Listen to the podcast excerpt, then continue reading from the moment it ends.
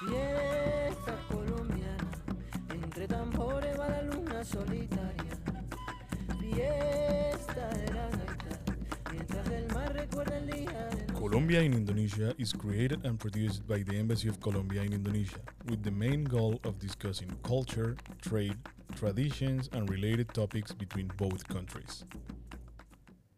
Welcome to a new episode of Colombia in Indonesia.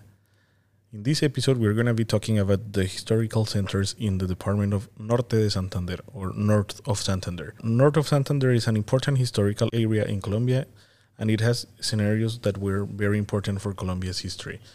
If you had the chance to listen to our previous episode, we had a disclaimer in which we were explaining why most of the history of these towns are it's very similar because Colombia, from the 1400s to the 1800s, we were a, colony of the Spanish kingdom, and most of the history of our towns it's pretty similar. Uh, it started being a small settlement, then it became a bigger settlement where they approved the construction of a church. Then we had a church, and from that church we would had a main square in the middle of the town in front of the church where we will have also the government office or the mayor's hall and then the, the town would grow from there right so yeah just wanted to give this disclaimer again so we can move on and not talk too much about history in in these towns because we're getting to the point where we are reaching departments or states in Colombia where there are more and more historical centers so we don't waste your time uh, telling the same story time and time again.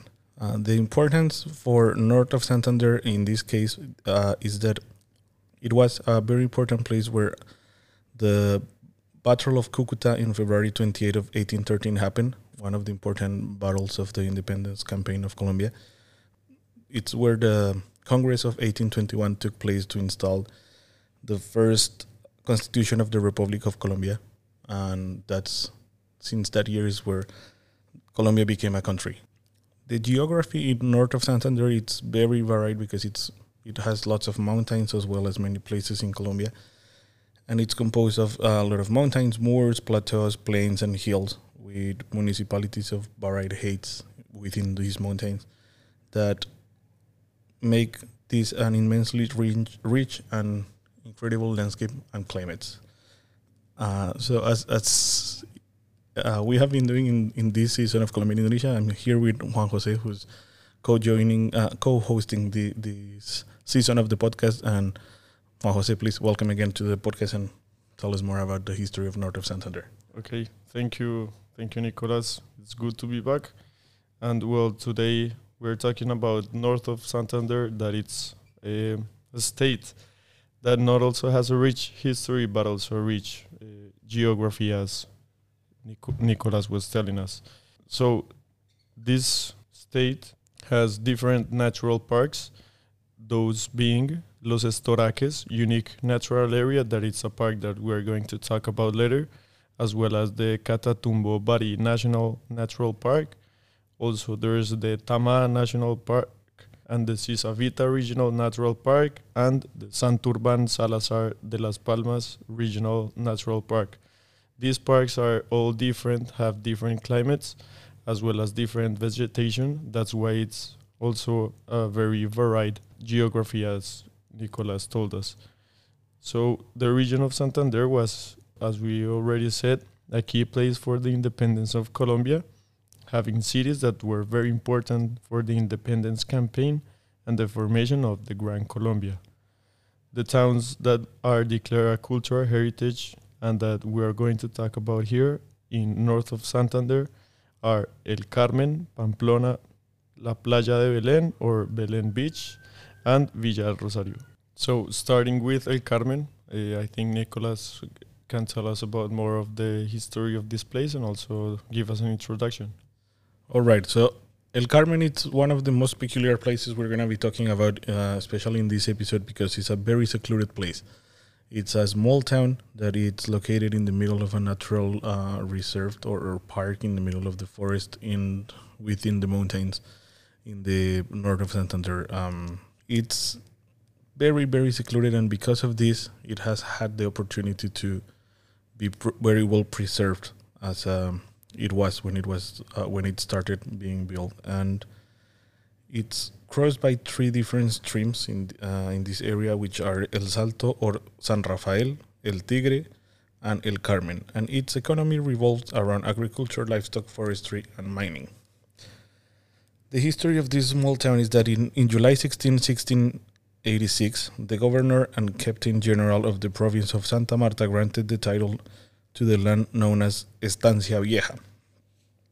From that date, which is considered as the first foundation of the municipality, the town was known as the Estancia Vieja de Nuestra Señora del Carmen. Later on, on November 7, 1808, it was elected parish and the first stone was laid for the construction of the church. As we told you before in this episode, that's how most of the history of, of our town started. And then the current population of this center was formed at the beginning of the 19th century and its existence goes hand in hand with the founding of the parish. But uh, as I told you that the seclusion of this small town is what makes it uh, very special because it had the chance to be very well preserved until now and then Juan Jose is going to share about the architecture of this place. Yeah, starting with the architecture and also about the tourism of this place, knowing that this town is really difficult to get to yeah, and it's well preserved. This place usually doesn't have many tourists because of his, its hidden location. So to get there, you must cross 50 kilometers of unpaved road from Ocaña, that is one of the biggest cities in this department. And that's also when you get there, there will be no hotels. So, however, its inhabitants are more than happy to accept any tourists into their homes and invite them as their guests. This isolation that we told you about, in which El Carmen has lived for many years, has allowed its cobblestone streets and colonial houses with central courtyard and back lots to remain intact. There reigns the tranquility and calm that captives city travelers. El Carmen is an authentic town, beautiful, welcoming, and with friendly people. The houses are, are not built with metal bars in their windows, but they have woodwork and mud walls as they were built in the last century. Almost most the majority of the houses are painted in white on the walls and have green and red on the doors and the windows. And to meet its inhabitants and enjoy a sunny afternoon, we recommend you to go to the central square.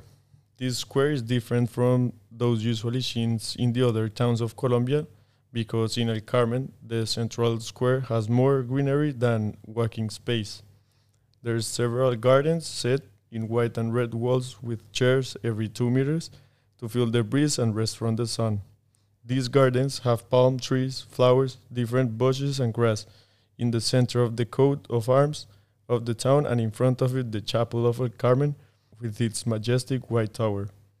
The park has seven entrances in memory, according to the elders, to the seven families from which original Carmelite community was formed. Carmelite being the people that live in, in, in El Carmen. Around the park, we see different houses, each with its own colonial style, some with balconies on the second floor and others with only one floor. And also, El Carmen being such a small and well preserved town, doesn't have many places to visit. However, being stuck in time and just walking in the streets, you can feel like you are in another era. And this is what it's so beautiful and, and, and interesting about this place because it's beautiful architecture and also because of its friendly inhabitants who always with a smile uh, and be there to offer you a coffee or anything else. So if you want to see the whole of this town, uh, we recommend you to go to the different viewpoints, such as the viewpoint of the Sacred Mount or El Mirador. And as for the gastronomy, as in the following towns we're going to talk about, you will be able to taste the unique food of the north of Santander. So moving on to the next town, because we have four different towns to talk about, uh, we're going to talk about Villa del Rosario. This town has more of a historical value, especially the history in the independence era of Colombia, and that's like its most important characteristic. So taking the road south towards the capital of the department, called Cucuta, we arrived at Villa del Rosario. And here is where the Simon Bolivar Bridge is, and is the one that connects Colombia with Venezuela, one of the most important connections between the both countries. Talking about its history, on February 11 of 1773, the decree of creation of the parish of Nuestra Señora del Rosario was issued. That was how it was created, and in this date it was built its first stone as well as the other different stories about the different towns, starting with a, a, a chapel. So later on, on October 14th of 1813, there was a battle between the patriots, commanded by a young Santander, and the royalist sides, ending in a victory of the royalists, meaning the royalists, the Spaniards, and the Neo Granadino army left to Pamplona. On September 23rd of 1819, together with the troops under his command, he accompanied General Carlos Soublette in the battle that was fought in Juan Frio, which definitely removed the Spaniards from these regions and also from the whole of Colombia, moving them to Venezuela. Villa del Rosario was the epicenter where the first Colombian constitution was written, and we are talking about the Constitution of 1821. As a result of this constitution, the Republic of Colombia was created, and better known as the Gran Colombia, as it was of- composed of Colombia, Ecuador, Panama, and Venezuela. In addition, Simon Bolivar became the president and Francisco de Paula Santander vice president. The constitution was written in the historic temple located in this city. And speaking of this, we continue to the places of interest and tourism in Villa del Rosario that Nicolas is going to talk about. Thanks, Juan Jose. So many historians say that this city was the birthplace of several national heroes, and that is why here are several national monuments located in Villa del Rosario. Because, um, as you just mentioned, it was a very important part of history of, especially of Colombian history. So we have many places that are very popular if you want to visit Villa del Rosario. Some of the places that you can visit are the historic temple that Juan Jose just mentioned, where the Constituent Congress was held in 1821. Uh, this place was declared as a national monument in 1926. Then you could also go visit General Santander birthplace that was declared a national monument in 1959 because it was the birthplace of the illustrious son of Villa del Rosario and hero of the independence Francisco de Paula Santander, who was born on April 2nd, 1792. You could also go visit La Bagatela, which was declared a national monument in 1971, and it was the site that once served as the government palace during the formation of the Republic of Colombia in 1821, since uh, Villa del Rosario was the first capital of the Republic. Then you could also go visit the Nuestra Señora del Rosario parish. That's the, the parish that we mentioned uh, before. Juan Jose talked about, about in the history of the of the town, and you can go visit also the ruins of Santa Ana Chapel the first church of this town that was finished in 1738 and it was the place where the General Santander was baptized as well as other forefathers, martyrs and heroines of Colombia. Besides these uh, historic buildings, you can also try different um, dishes from the traditional North of Santander gastronomy and some of those are the cachama, which is a freshwater fish.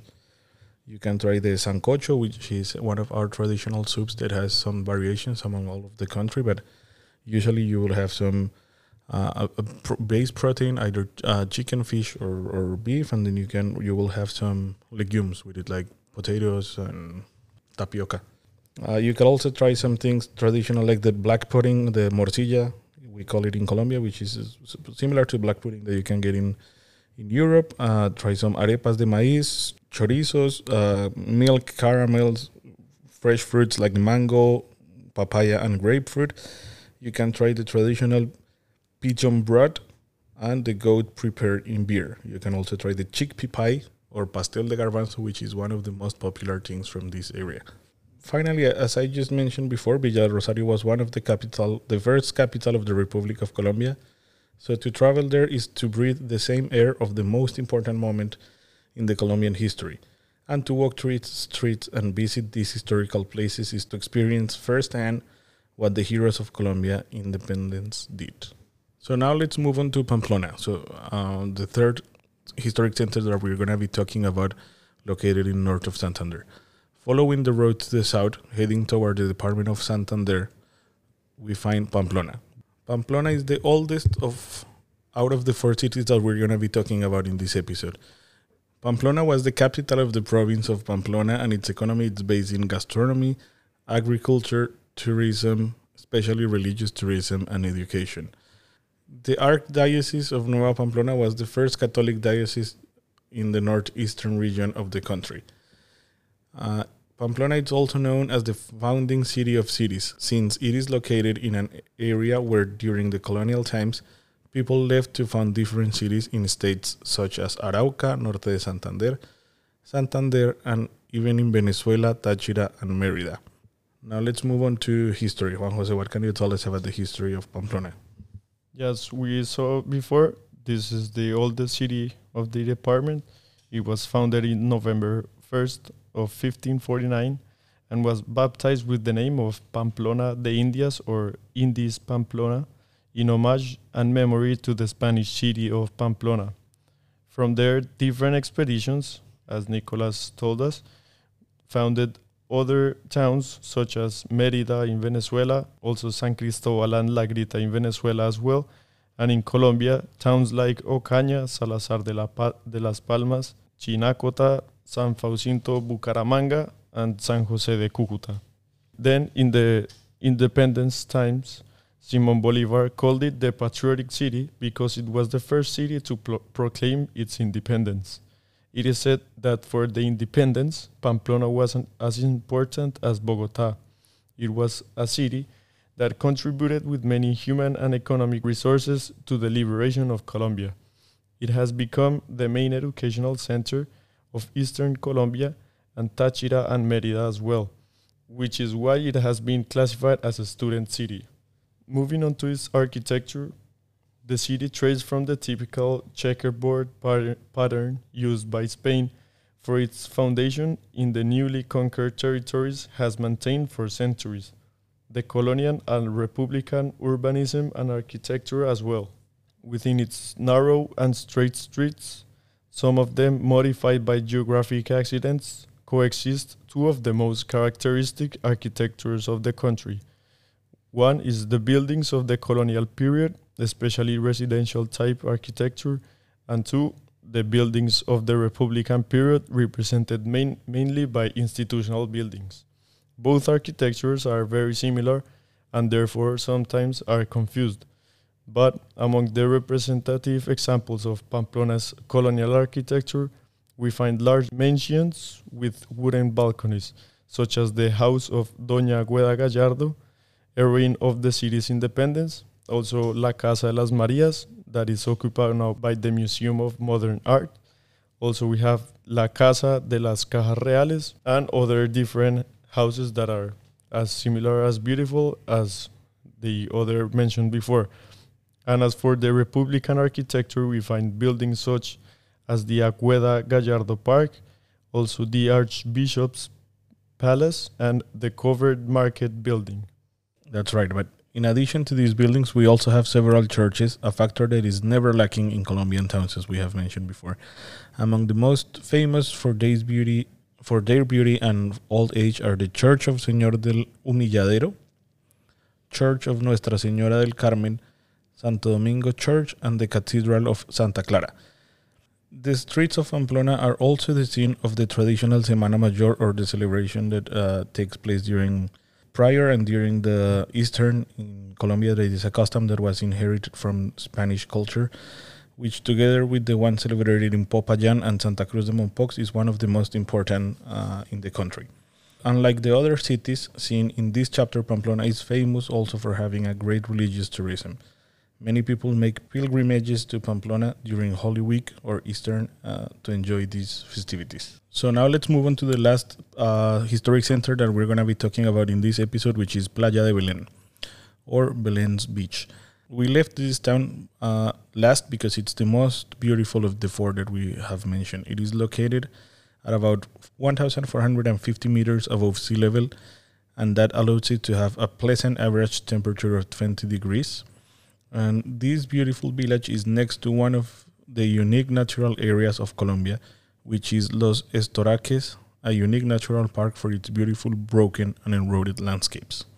Located in a dry forest, its main feature are the rock pillars formed by the high erosion in the hills.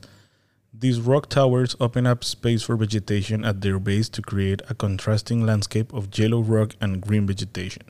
So, besides its natural beauty, Juan Jose, what can we learn about the history of Playa de Belén? Playa de Belén was founded after the other three towns we mentioned, and it was founded in December 4th of 1862. Its first house was built in 1857. Together with El Carmen, it was part of the network of towns near Ocaña. By the time of independence, Ocaña was an important center, which in the period of the Republic of the New Granada, or La República de la Nueva Granada, was its own province. So by 1857, La Playa de Belén was part of the province of Ocaña. There is not much history surrounding this small town. It is only known that it started as a small settlement of few houses built around a small temple in the center. Besides this, it's known that being such a reclusive town, its inhabitants respected it very much and chose to always build similar buildings, keeping the same architecture throughout the town. Throughout its history, especially in the 20th century, being a town of difficult access, its inhabitants lived in constant tranquility. The most common plan was to go for a picnic in the Estoraques, taking boiled eggs, potatoes, arepas, mangoes, and the inevitable agua panela or panela water with lemon to hydrate yourself. Talking about the Estoraques, it is the unique natural area that is next door to the Playa de Belén town. One could say that it could overshadow the town, but in Playa de Belén it's not the case because both are very beautiful but in their own ways. Los Estoraques, to explain a little bit more how is this natural area, are stone columns created from the erosion of the mountains. This makes these towers and rough stone walls full of relief exist because of the erosion. Some of them look like stalagmites inside of a cave, but in the open air and much bigger. The landscape of Los Estoraques is one with contrasts. Being in a dry forest, it has green vegetation, and this green highlights the yellow of the columns. If you have the opportunity to see the Estoraques from above, you will notice the beautiful landscape only seen in Impressionist art pieces.